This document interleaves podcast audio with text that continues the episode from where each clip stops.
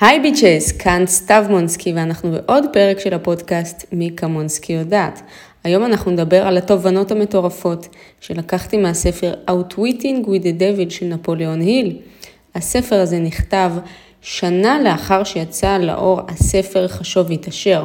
מי שמכיר, זה אחד הבסט סלרים בעולם, למעלה ממאה שנה במקומות הראשונים, יחד עם אה, אבא עשיר אבא אני של רוברט קיוסקי. אז אה, יש מה להקשיב. נפוליאון היל כתב את הספר חשוב והתעשר, ושנה לאחר מכן כתב את הספר הזה, אבל הספר הזה לא פורסם עד 2011, שנים רבות לאחר מותו של הסופר ב-1970. הספר הזה פורסם רק ב-2011. באמת עשרות שנים, כי היו לו הרבה מתנגדים לכך שהוא יצא, כולל אשתו שלא הסכימה לו לפרסם את הספר. אז אה, אני לא יודעת אם אני באמת מאמינה שבאמת אה, הספר הזה נשמר אה, עשרות שנים ומישהו הוציא אותו לאור. יכול להיות שזה איזשהו טריק שיווקי. אין לי מושג, לא אכפת לי. התובנות פה מספיק חזקות בשביל שנדבר עליהן, בלי קשר ל storytelling המטורף ש... שעשו סביב זה, שהספר הזה הוחזק באיזה בוידם איזה 70 שנה, או לא ספרתי כמה. אז בואו ניגש ישר לעניין, למה לקחתי מהספר המטורף הזה. אז, אה, אז ככה, כמו שאמרתי, הספר פורסם רק אחרי 2011 ורק נכתב שנה לאחר חשוב והתעשר אחד מספרי העסקים האהובים עליי בעולם, באנגלית זה נקרא Think and Grow Rich. ספר שיצר בין הכי הרבה מיליונרים בעולם, גם עליי הוא השפיע הרבה יותר מאבא עשיר אבא אני, אבל זה ממש עניין של טעם. בעיקרון, מהות הספר הזה זה דו-שיח של נפוליאון היל, המחבר, עם השטן. לכן כל כך הרבה אנשים התנגדו לספר הזה. אה, בעצם אה, פעם אנשים היו אה, הרבה יותר חשוכים, הרבה פחות קיבלו את זה בהבנה, וגם היום אני חושבת שאם מישהו יפרסם ראיון עם השטן, אנשים לא כל כך יקבלו את זה בטוב, ובטח שלא אז. אז הספר לפעמים נקרא Interview with the Devil, שזה ממש ראיון עם השטן, וזה בעצם כל הספר, בעצם אה, נפוליאון איל ממש מראיין את השטן, שהשטן טוען שהוא משפיע ואחראי על 98% מהאוכלוסייה, שהוא שולט בנו. הוא אפילו מגדיל ואומר שהגיהנום זה לא למעלה, הגיהנום זה עלי אדמות, לאנשים מסוימים, ויש רק 2% שמצליחים לברוח מבעצם אה, טלפיו, איך שלא אומרים את זה, אה, קצור הציפורניים של השטן, אה, והוא בעצם שולט על רוב האוכלוסייה. איך הוא שולט על האוכלוסייה? בואו תעשו מבדק אם אחד הפחדים האלה פוגש אתכם. השטן שולט עלינו, ושוב, השטן, אה, לא בהכרח מאמינה שיש שטן, מלאך, בלה בלה בלה, אה, תיקחו את השטן כאיזושהי מטאפורה למה מעכב אתכם בחיים, מה משתלט עליכם וגורם לכם לצער ומונע מכם לחיות במו הפוטנציאל. זה ממש מטאפורה כזו. שטן זה יכול להיות חלק בכם שמחזיק אתכם מאחורה, או מי שמאמין אה, בכיף, תחשבו שזה השטן בעצמו, באמת באמת אה, לא משנה, העיקר הפואנטה. אז השטן שולט על 98% מהאוכלוסייה באמצעות שישה פחדים עיקריים. הראשון, פחד מעוני. השני, פחד מביקורת. השלישי, פחד ממחלה. הרביעי, פחד מאובדן אהבה.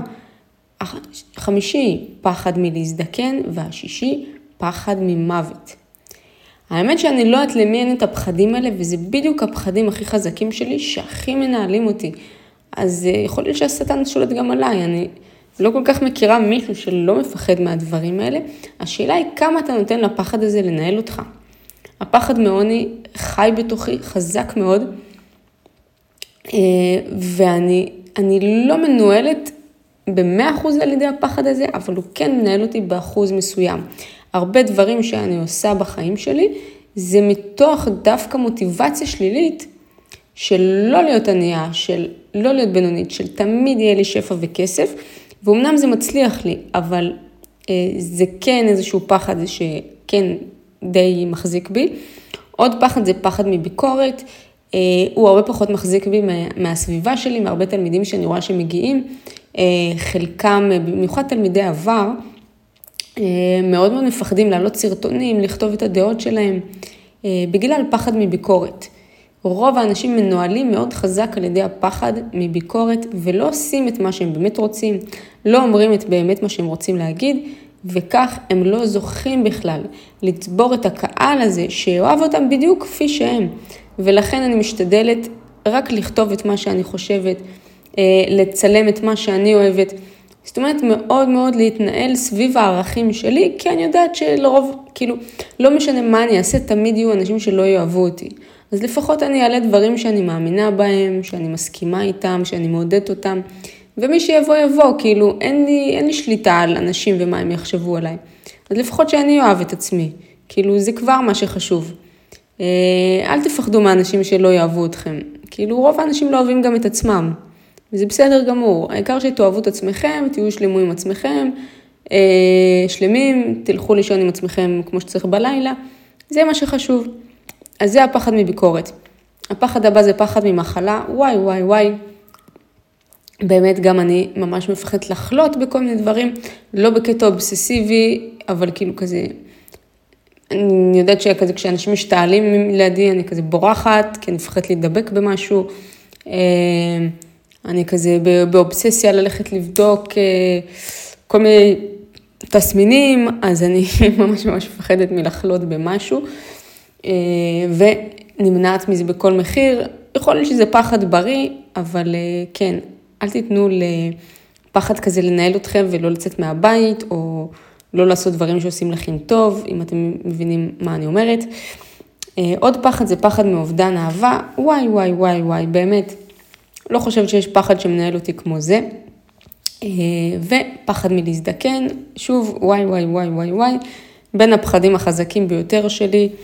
אה, אני מאלה שהולכים להזריק את עצמם למוות, כאילו עם הגיל, אה, ולעשות מה שצריך בשביל לראות בת 15 לנצח, ולא אכפת לי כמה כסף זה ידרוש וכמה כאב זה ידרוש.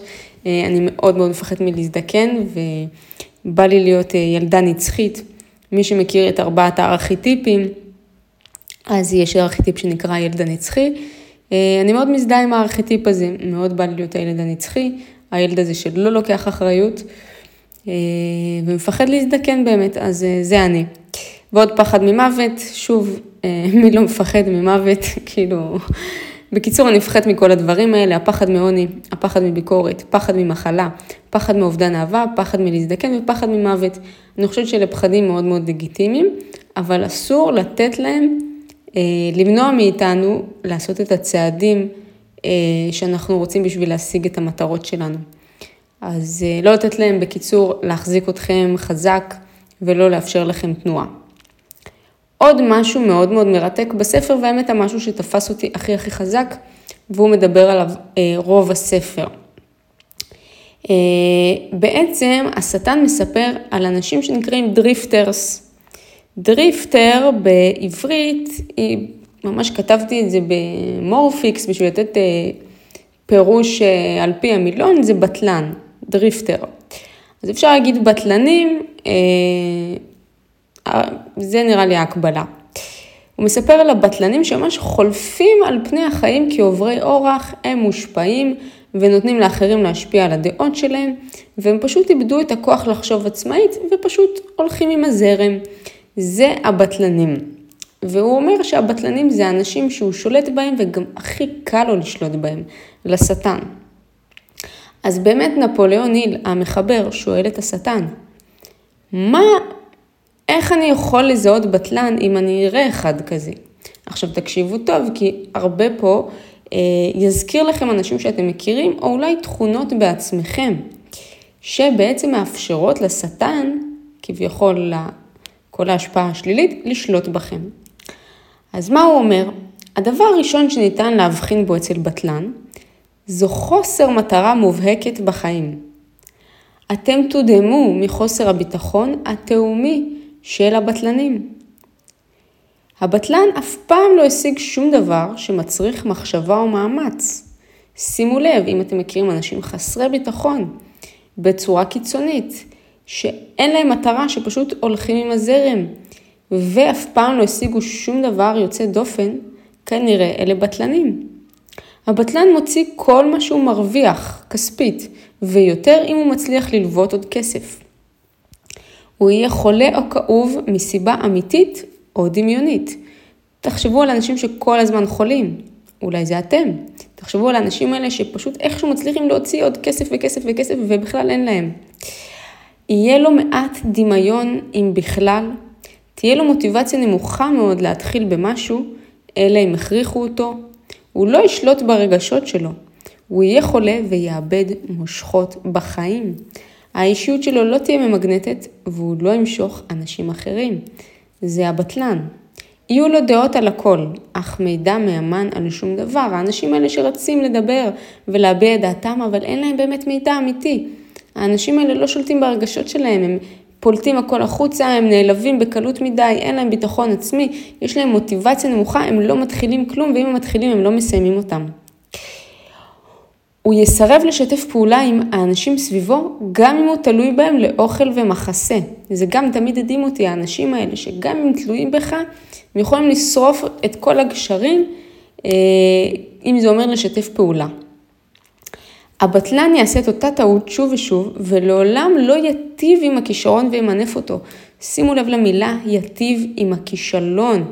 כשאנחנו נכשלים במשהו, אנחנו מנסים להבין מה קרה שם שנכשלנו, למטב את זה וללמוד מזה. ובכך להשתמש בכישלון כפלטפורמה, כמו אדם שהוא מצליחן, באדם שנכשל במשהו ואומר, מה אני אעשה עכשיו? שכן יעבוד. אז הבטלן יעשה את אותה טעות שוב ושוב, ולא ימנף אותה וילמד ממנה.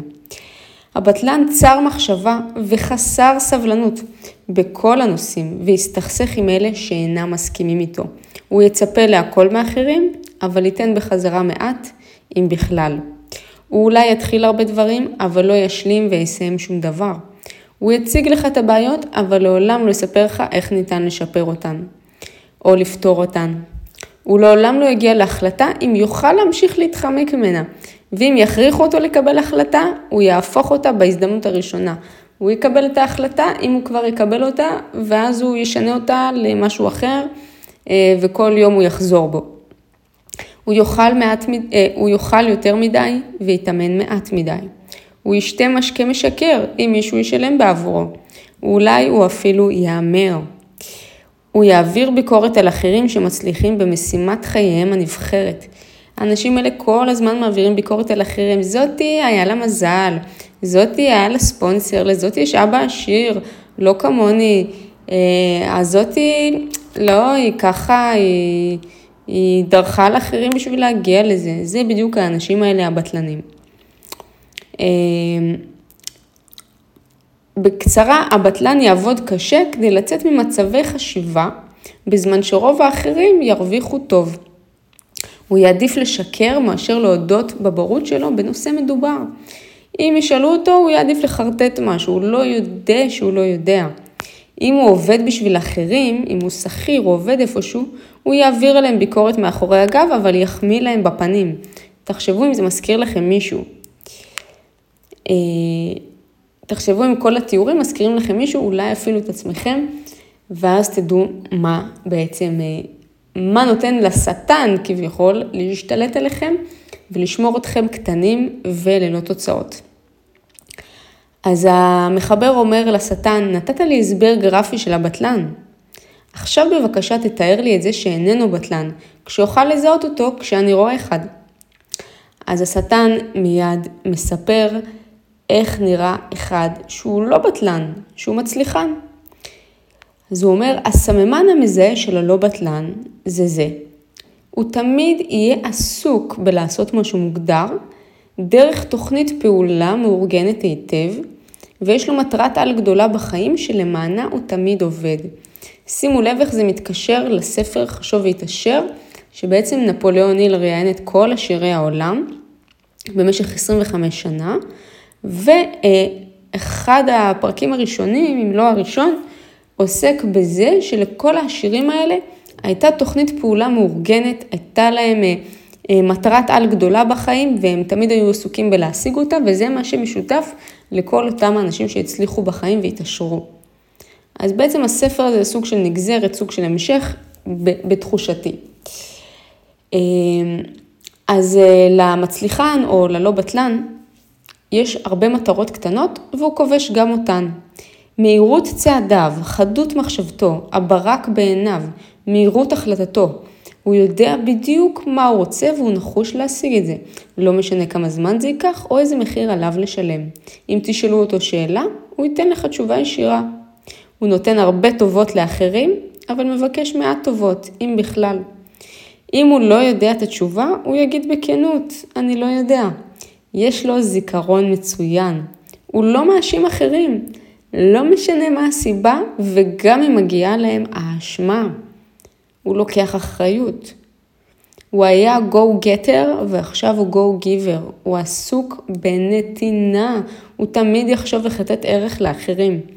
אתם תמצאו אותו מנהל את העסק הכי גדול בעיר. גר ברחוב הכי טוב ונוהג באוטו הכי משובח. הוא גורם לנוכחות שלו להיות מורגשת היטב, לא משנה איפה הוא נמצא. הוא השראה לכל אלה שבאים במגע עם מוחו. אמצעי הזיהוי הראשי של הלא בטלן הוא זה, יש לו ראש משלו והוא משתמש בו לכל המטרות שלו. האם אתם יכולים לחשוב על מישהו כזה? האם האדם הזה הוא לא בטלן? אולי זה אתם? אה, אני הזדהיתי פה עם הרבה דברים, גם עם עצמי וגם עם הרבה אנשים שאני מכירה, אז אה, זה סימן טוב. אז שואל המחבר את השטן, האם האדם הזה נולד עם יתרון פיזי, מוחי או אחר מאשר הבטלן? השטן עונה, לא ההבדלים ביניהם הוא משהו שזמין לכולם, רק חופש הבחירה להשתמש במוח שלך ולחשוב בעצמך. אז אה, שטן נכבד, מה היית מייעץ לזה שרוצה להביא את בטלנותו לקץ? השטן אומר, הייתי מייעץ לו להתעורר, להתחיל לתת. לתת סוג כלשהו של שירות שיטיב, שירות שיטיב עם כמה שיותר אנשים. הבטלן צריך להפוך לעסוק מאשר בטלן ולתת אם הוא מצפה לקבל. הוא חייב לתת לפני שהוא מקבל.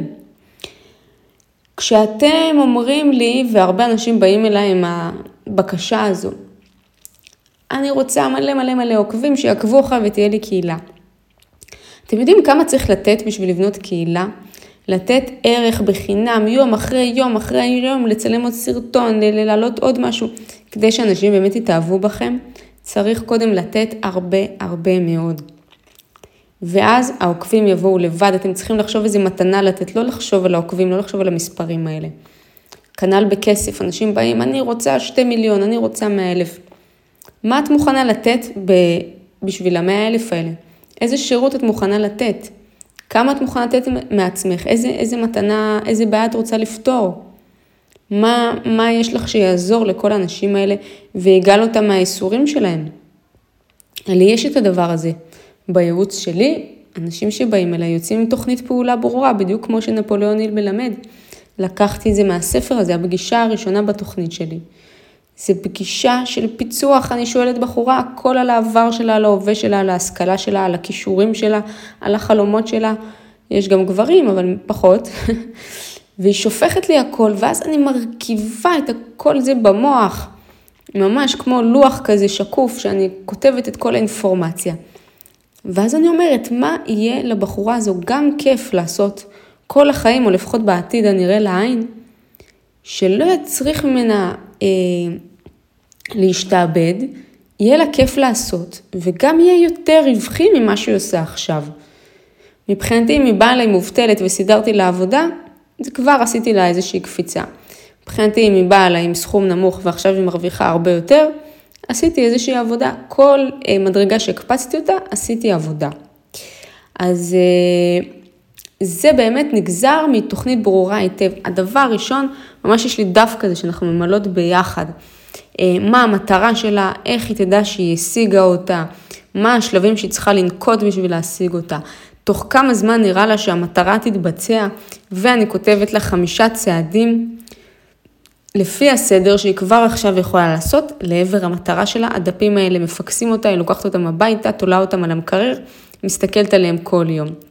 אז אה, זה מה שאני עושה בפגישות, זה המסקנות שלי מהספר.